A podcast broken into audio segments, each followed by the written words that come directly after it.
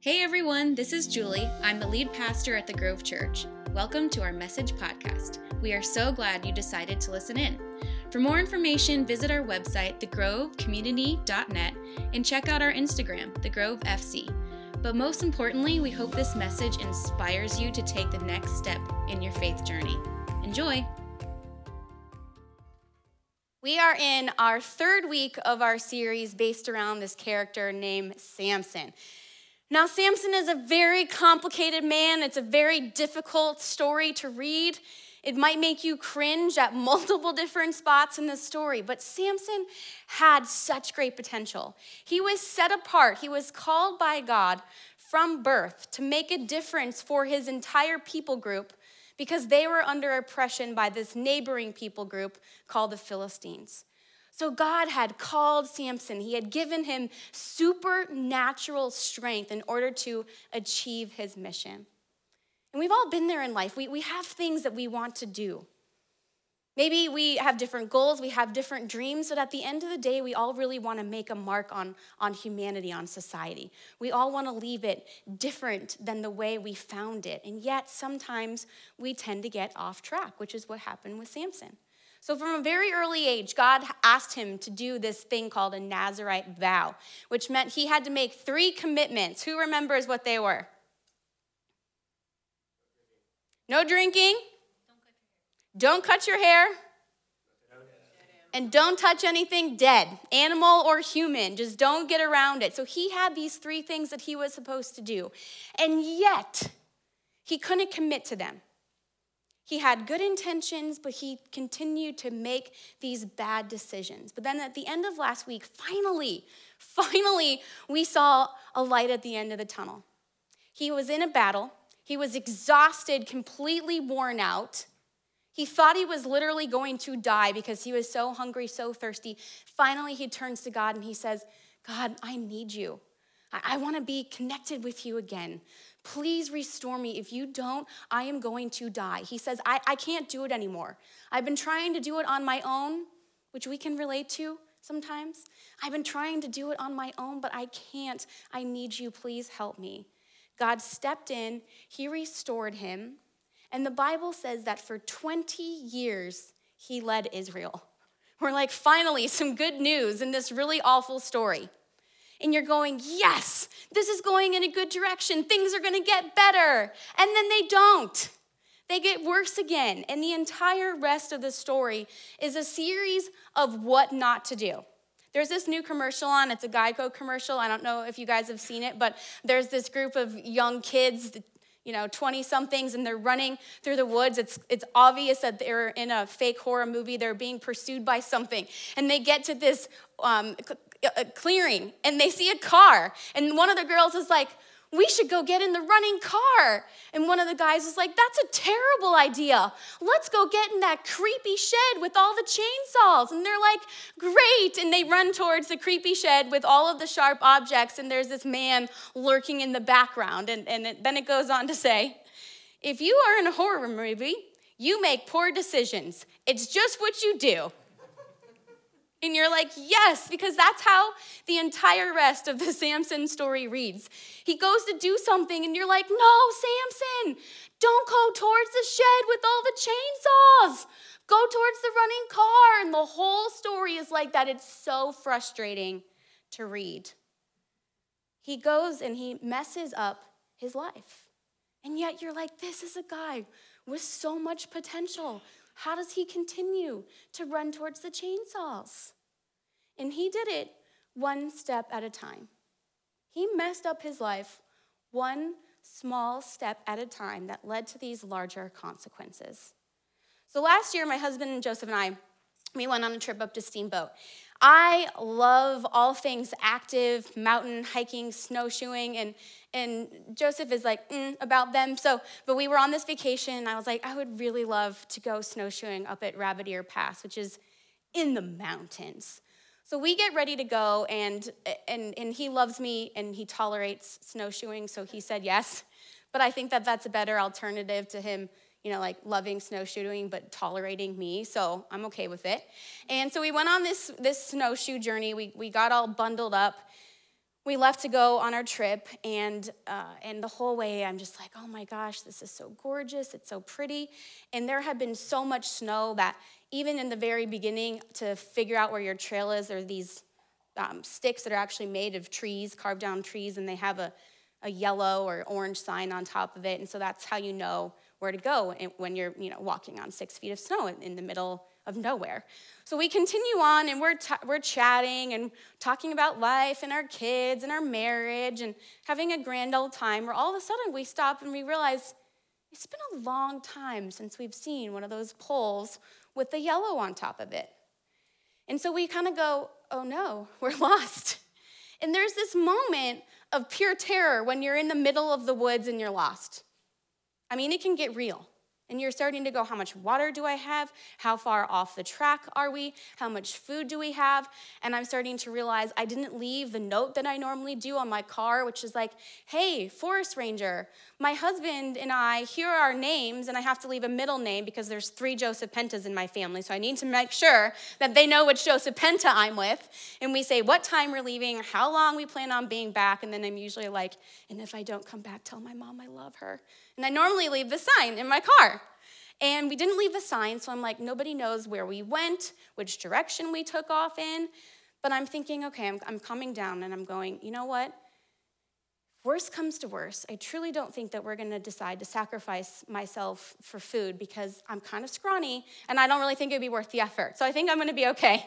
And eventually we start backtracking, trying to find our trail. We get back to where we were, but we were lost for quite a while. And the thing is, we didn't know at first we were lost. It wasn't the first step, the second step necessarily, the third step even, that it took for us to realize that we were lost. But in fact, we were lost. And we didn't plan on getting lost, but it did happen. And this is what happens to us in life. Nobody plans on make, taking steps towards a bad decision. Nobody plans on getting lost, losing their way, but in fact, we do. We take one small step that leads to another small step that leads to another small step that ends up getting us off track and leading to some larger consequences. And so we're going to watch as Samson does this in his own life. He had such potential.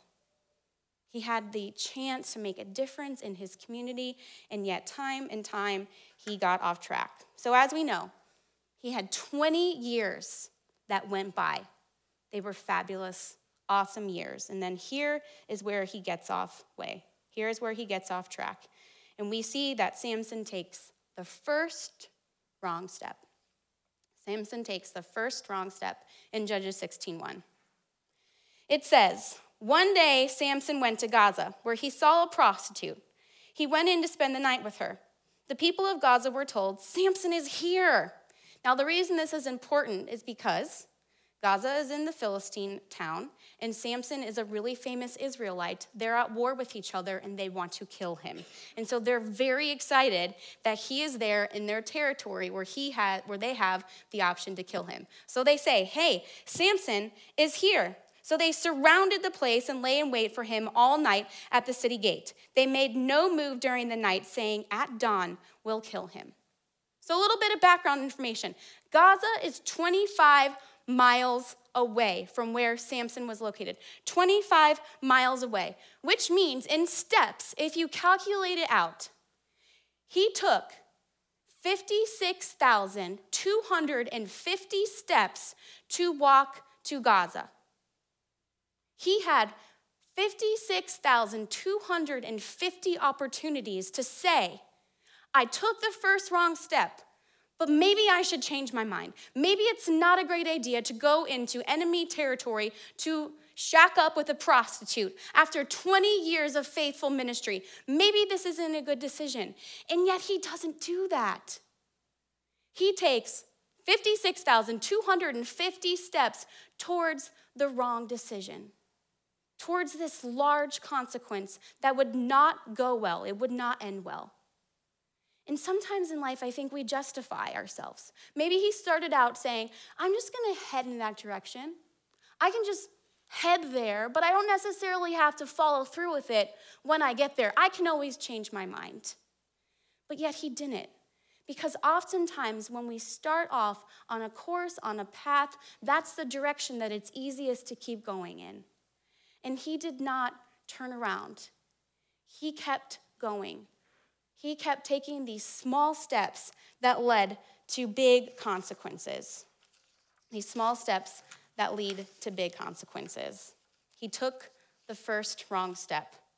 So, what next thing does he do? What next step do we see him taking that led to his life going downhill? Well, the next thing that we see him doing is that he taunts his enemy. He taunts his enemy. Now, as I just said, Gaza is the chief city in the Philistine area. It's like Washington, D.C., of the Philistine area. So he goes there. Now, this might be crass and it's kind of gross to say, but he could have found a prostitute in Israel. He didn't have to go to Gaza, to the place where his enemies are, to find a prostitute. But yet, this is what he does. He goes there and he taunts them. Now, he finds out about their plan. I don't know how he found out about it, but he does. And he realizes that they are waiting for him to kill him at dawn. He's already taunted them by going into their city. And then he decides to taunt them even more. And he thinks, you know what? I, I know this plan, so I'm not gonna, I'm not gonna go out at dawn. I'm gonna get up in the middle of the night. I'm gonna leave. Now that's what he should have done. He should have just left and walked the 25 miles back to his home. But he doesn't make good decisions, right? That's just what Samson does. When we're in the Samson story, he just doesn't make great decisions. So he decides that rather than just leaving, he is going to taunt the enemy. So, back in the day, these cities, they were fortified by walls. And I'm going to put on um, some excavations of this, the modern day city of Gaza. You can see on the bottom corner there, there was a pretty thick wall. So these cities were fortified by walls because they were trying to protect each other. They were, they were saying, hey, if, if an enemy comes upon us and we're alone in the field, they're going to overtake us. But if we live in this fortified city where there's soldiers walking on top of the gates together, we're stronger together. But then they had these gates that were guarded. So Samson goes to this wall, he goes to the gate to get out, and rather than just leaving, he's like, I have a great idea.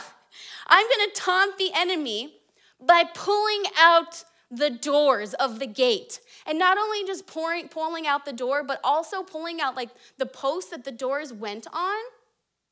Because he's basically flipping them off by saying, You think that you're strong? You think your city is safe? I am so strong that I am taking away your safety. I'm taking away your security. Now, these aren't normal doors. These aren't doors that we have to the closet where they're hollow on the inside and they maybe weigh, I don't know how much a door weighs, 10 pounds. And he's lifting off these 10 pound doors. These were fortified doors to a fortified city that were made of solid, thick wood and metal poles so that they couldn't get in with battering rams. They believe that these doors weighed around 700 pounds. And I'm not sure if that's each or total, but either way, it's a lot. Do you know the average person can bench press? Sorry, the average male can bench press about 135 pounds. And, and like heavy, like people that do it professionally can, at tops, can bench press about 360. Now that's bench pressing. If you have to lift something over your head, it's harder and you have less weight that you can do. Now, for me, I'm like, oh my gosh, this is so impressive because, like I said, I'm pretty scrawny. So I've been trying to work on my strength. And I've been going to this class at the gym called Body Pump, where there's a bar and you do these weights with the bar. So I'm in there the other day and I am feeling really proud of myself that I got up, that I made the effort to be there. And we're in the first track after the warm up. And I'm like, I'm sweating it, guys. I mean, I'm like huffing and puffing.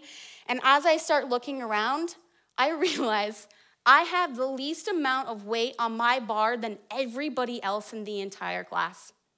Grandma Gertie, like two people above of me, she has double the amount of weight that I'm doing on mine. And I'm going, okay, I think I need to add some. I mean, that's heavy.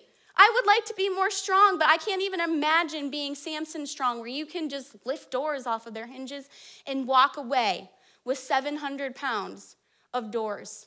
But he was taunting the enemy and doing it so loud and proud and in their face. And we look at him and we go, Samson, that is such a poor decision. That's just what you do. But yet, a lot of times in our life, we taunt the enemy. We taunt our enemy. A couple series ago, we did a, a, series called Behind the Scenes where we talked about how there are actually forces of good and evil in the world and how there's this fallen angel and we call him Satan and that he just kind of works behind the scenes to make life in the world messy. But yet God is bigger and he's stronger and we, we, we have God on our side. But he is a real enemy and sometimes we forget this. Sometimes we taunt him with our actions. And the Bible says that we are not supposed to taunt him, but we are supposed to, in fact, stay alert. In 1 Peter 5 8, it says this It says, Stay alert. Watch out for your great enemy, the devil. He prowls around like a roaring lion looking for someone to devour. It says, Hey, listen, stay alert. Don't be like Samson and taunt him. Stay alert. So, what does this look like? I think sometimes we taunt the devil in, in, in our own actions. For those of you that have read the Bible and you're like, hey, you know, I don't necessarily love these verses and this concept, but I feel like God has made it pretty clear that He wants us to wait to have sex before marriage. And He's made this pretty clear, and not everybody loves it, and I get that. But that's what He says, right? Don't shoot the messenger. But yet, sometimes we're like, hey, I really want to do this. This is an important commitment that I have made. I want to do what God's best is for me. But then we start taunting the enemy and we're like, hey, boyfriend, girlfriend, like sleep in, sleep in my bed tonight. Like, what could go wrong? Or we're like, hey, Let's take off all our clothes and see what happens. We're, we're taunting the devil. We're not making necessarily great decisions. Or let's say we're on a work trip and we're married and everybody's hanging out at the bar and, and we start talking with somebody. We've been going through a rough day and we necessarily can't get a hold of our, our, our significant other, our spouse, and we start getting into a conversation and everybody starts leaving, but we stay. Well, we're kind of like taunting the enemy at that point and not making super great decisions. Maybe we're tight on our finances and we're trying to save up, we're trying to get out of debt. And yet, Amazon Cyber Monday happens, and you're like, oh, I wonder what deals there are. Or we look at the deals of the day, or we walk into a mall when we know, and, and we bring our credit card in with us when we should have left it in the car. We're, we're taunting the enemy. Or maybe we're on Facebook or Instagram, and we've started following all these influencers, and they just look like they have these perfect lives. And their children all wear white clothes, and everything in their entire house is white. Have you seen those people? Those influencers? I'm like, I really don't understand how your child in your house is white. Boggles my mind. And we start to compare ourselves to these people. And we're basing our image off of what these people say and what the internet says rather than what God says, and we start to feel worse about ourselves. We're taunting the enemy. So, what does it look like for us to start being a little bit more standoffish, to be a little bit more alert rather than taunting the enemy? One of my favorite movies growing up as a kid was Home Alone. And um, they came out with a second one, Home Alone 2, Lost in New York, I think that was called. And um, there's a scene in it where Kevin, he runs into um, the people that had robbed his house originally, and, you know, what are the odds of that? So he discovers them and, and figures out that they're going to try to rob, I think it's FAO Schwarz, if you're familiar with the story. Now, what Kevin doesn't do is he doesn't see them and start taunting them and go, hey, I know you guys. You tried to rob my house. But in a feat of amazing accomplishments for an eight year old, I booby trapped my entire house and I won and so try it again. He doesn't taunt them. In fact, this is what Kevin does when he runs in to these two thieves on the streets of New York City. Check out the video. Hiya, pal.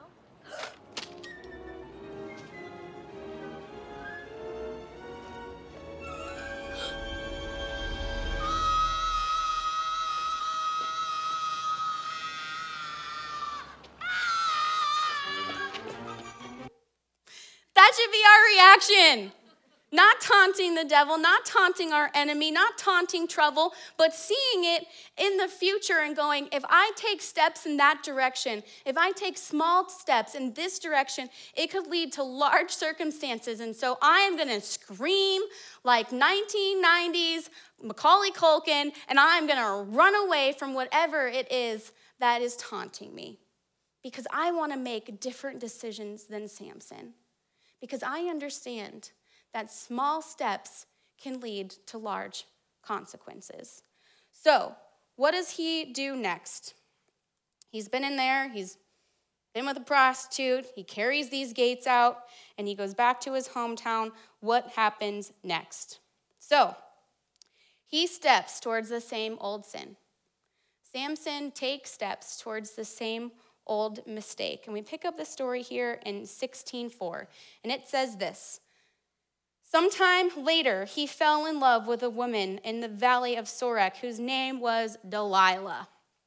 Now, here's the deal.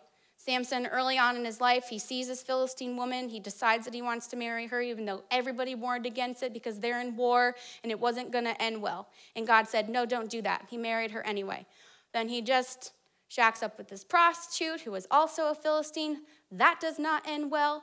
And now he falls in love with another Philistine woman. And it does not end well. Now, here's the thing Samson should have started to understand his weaknesses. He should have gone, I have a real big problem with Philistine women.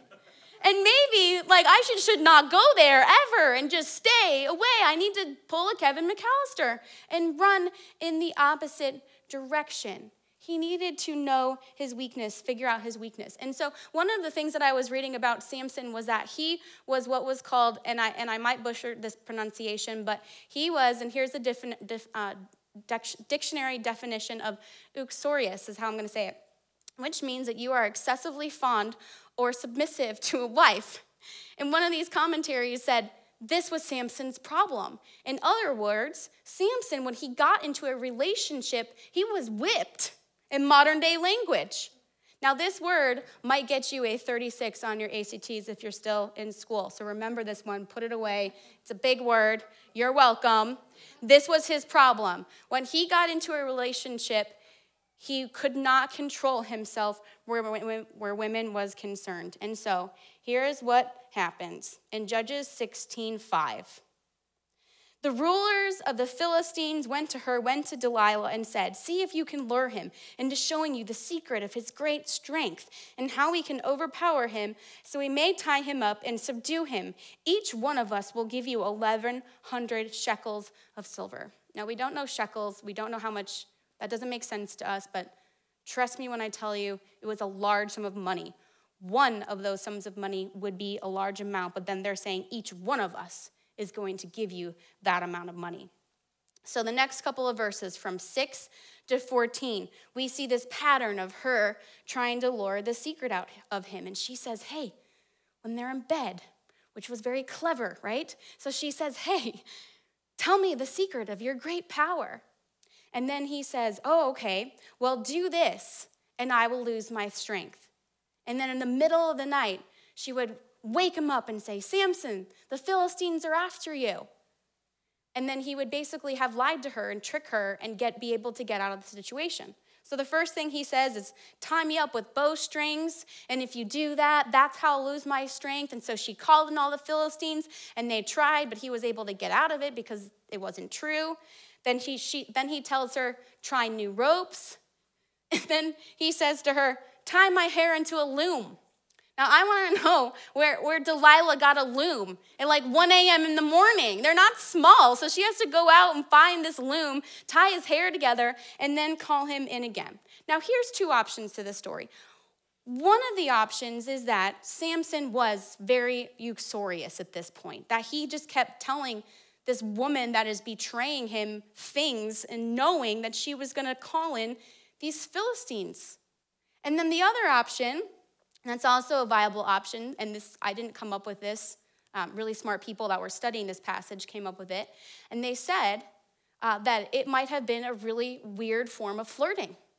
That they would have this like play thing going on, and she'd be like, Samson, tell me about your strength. And he would tell her a lie, but she knew it was a lie, but then she would bring in the, the Philistines to watch him conquer the Philistines. And so she'd be like, Yeah, baby, you're so strong. And it was like this weird form of flirting.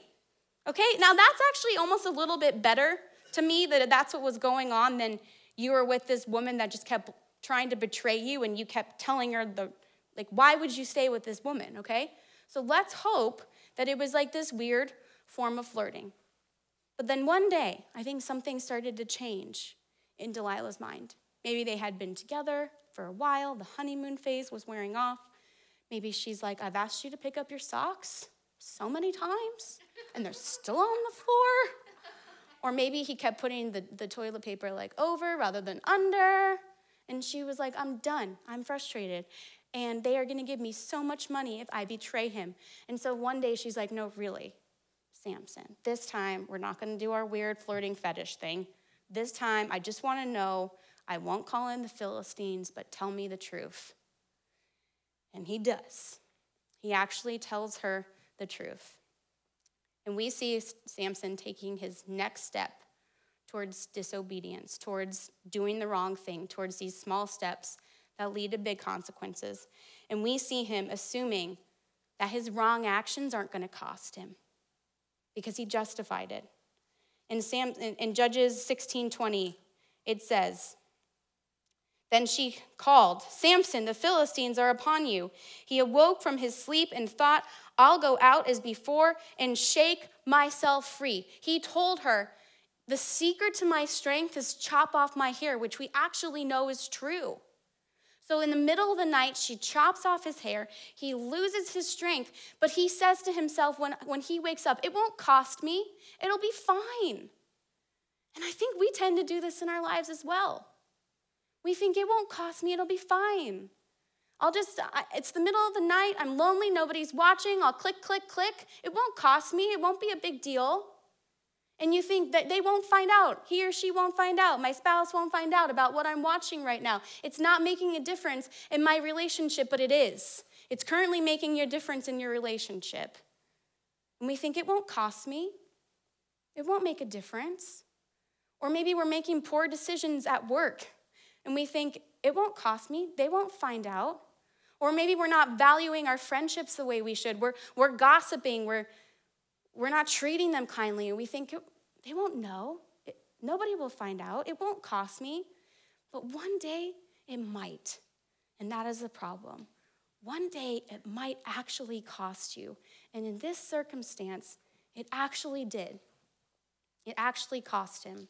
In the last part of that passage that we already had up, verse 20, it says, But he did not know that the Lord left him. I think this has got to be one of the saddest verses in the entire Bible.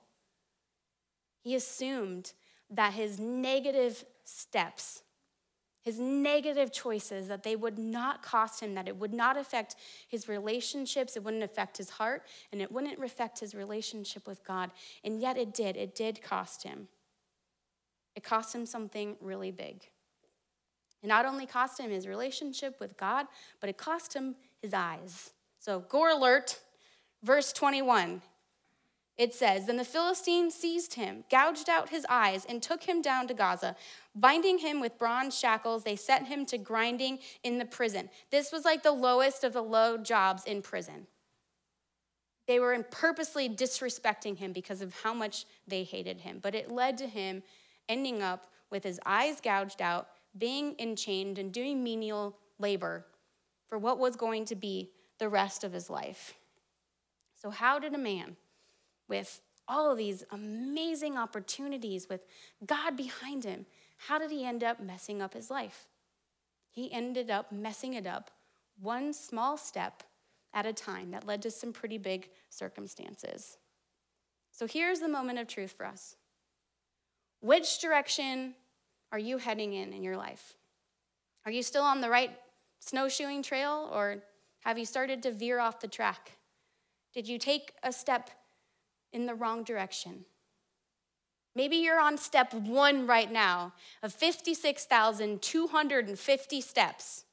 Or maybe you are at step 56,249. Like you are almost there into no man's land that you want to be in. What does it look like for you? Are, are you needing to take a step around and turn in a better direction? If you're stepping away from God in any way in your life, it is never too late to turn around. If you have started that direction, if you are stepping away from God, turn around now, right now. And the cool thing, the uplifting part of this whole really terrible story, is that it does end in this point on a high note. And here's where we pick up the story. After he's been publicly humiliated and he's in jail, chapter verse 22 says this. But the hair on his head began to grow again after it had been shaved. Now, at first you read this, you're kind of like, I mean, duh, hair grows back, right? Kind of an obvious statement. Um, so many, many years ago, I, uh, I was in a bad breakup, and I was uh, we t- last week we talked about how our emotions can tend to get the best of us, and we can kind of make emotional decisions that don't, don't always go super great for us. And so I was really upset about this breakup, and I was like, I need to do something intense, or I'm gonna lose it. And so the only thing that I could think of that wouldn't have really bad consequences, like the story we're talking about, was I'm like, I'm gonna chop off all my hair. And I did. I chopped it off. And I regretted it every day after that. And I would literally, I mean, if, if you knew me during that point of life, I would every day be like, my hair, I miss my hair. But it did grow back. However, the other day, we were in my kitchen and um, our engagement pictures, I still had this like weird, awkward length because it had been growing out my husband and I, and, and my son, my three year old Trey, saw the picture. And he looked at me and he goes, Oh, was mommy a baby in this picture? And we were like, No, but I was going, I hope that he means that I'm a baby because my hair was short and kids have short hair, rather than I look so much younger in this picture from six years ago, and having you has aged me immensely. I'm gonna go with that option. But we were like, no, that was just a few years ago when mommy and daddy got engaged. And, I, and the picture's from the side, and he says, Mommy's hair looks real silly in the back. And my husband and I were like, yeah, it really did. And my husband's like, and she should never cut her hair again. And we were like, yeah, but it, hair grows back. We all know this. However, this is not what they're talking about. They didn't just say some random obvious statement because, yeah, of course, hair grows back. But the reason this verse is in the Bible is because his hair was a symbol of his relationship with God, his connection with God. And as it grew back, God was giving him a second chance to be connected with him again.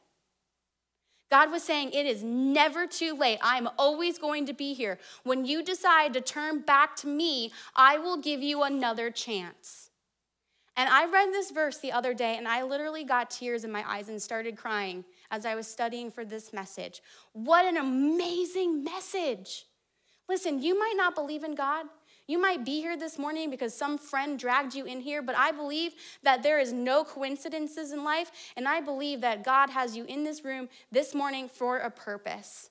And you might not believe in Him, but He believes in you, and He has moved heaven and earth for you to be here this morning and keep coming back and learning about this God that says it doesn't matter what you've done. It doesn't matter that, like we learned about last week, you killed a bunch of people and tied 300 foxes together and lit them on fire. That was a poor decision, Samson. But yet, when you come back to me, I am here waiting for you the whole time because I want to be in a relationship with you because I love you because it is never too late to say, I've started taking these small steps towards large consequences, but I'm going to turn around and start turning back to you. So, my three year old, Trey, um, I'm not really sure why. It, it's something that I have, I have agonized a lot about. But, um, and I think I've shared this before, but for the first like three years of his life, he didn't actually like me very much. And some of you are like, oh, okay, you know, you're exaggerating. You're a preacher. You need to exaggerate for the sake of your message. I'm not exaggerating. And in fact, I took a live photo that the end of it looks really cute, or the actually the beginning of it looks really cute, but if you watch it live, you can see my son Trey pushing me away from this picture that we took, actually at Nick and Cynthia's wedding, where I was very, very pregnant. Her parents were so worried that I wasn't gonna make it through the ceremony. So, check out this little live photo. Now, there's another one that we didn't end up getting on there, but there are so many pictures and so many times where that would happen. And literally after that picture, I walked away and cried because it was so sad. Now, Trey pushed me away all the time, rejected me, would say, Mommy, leave the room, Mommy, not in the picture, different things like that. But something happened this summer where he changed. After so many prayers, so many tears, he changed and he started to like me. And here's what I did. When he started to want me around and say, Mommy, stand next to me, Mommy, come with me, Mommy, play with me, I didn't say, No, you rejected me, how dare you? No, I said, Yes, I've been waiting for this. I would love to play with you. And there's a story in the Bible of what's called the prodigal son, where this son had ran away from his, his daddy, had taken his inheritance, squandered it. And when he comes back into the fold, the dad doesn't just say, Okay, you're back. Well, you can live as one of my servants. No, he says, we're having a party. We're not just having a party, we're having the biggest party ever. And we're not just having spam, we're having Kobe beef steaks for everybody. It was a huge party to symbolize that he loved the fact that his son was coming back to him. In the same way that when Trey wanted to be in relationship with me again in a, in a better way and embrace me, I was ready for it and willing. And so this morning, if that is you and you have been taking steps in the wrong direction, whatever it is, no shame. You know what your thing is, you know where you're going, you know what small steps you have started to take. I encourage you to turn back around because when you turn around, the person's face that you're going to see is God being there saying, I love you. I'm so glad you're back. Let's have a relationship. Let's grow in our faith. Let's go out and be a green space in our community to continue to change lives. Welcome back. You are invited here. So, what does that look like for you this morning? Every week we have at the Grove what's called a God space time, where we believe that God is in relationship with you, that He speaks to you, that He, that he wants to speak to you, He wants you to speak to Him. And so this morning, what do you need to say to him? What, what steps have you been taking that you need to turn around? Which direction have you been walking in your life? So, right now, in the quietness of your seat, take some time to have that conversation with God.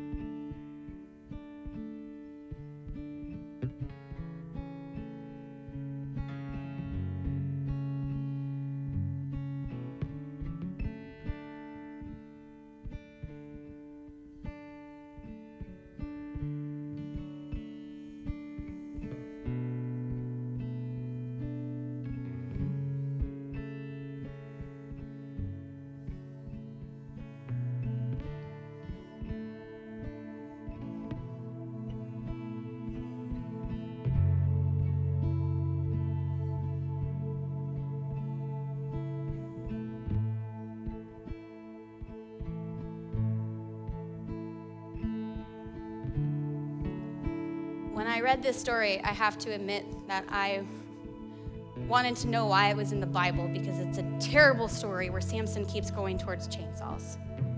But as I started reading it and really studying it, I'm so glad it's in the Bible because it is a story that is full of redemption, of second chances, of God saying, You are welcome back anytime. But be careful of the steps that you're taking because they can lead to large consequences.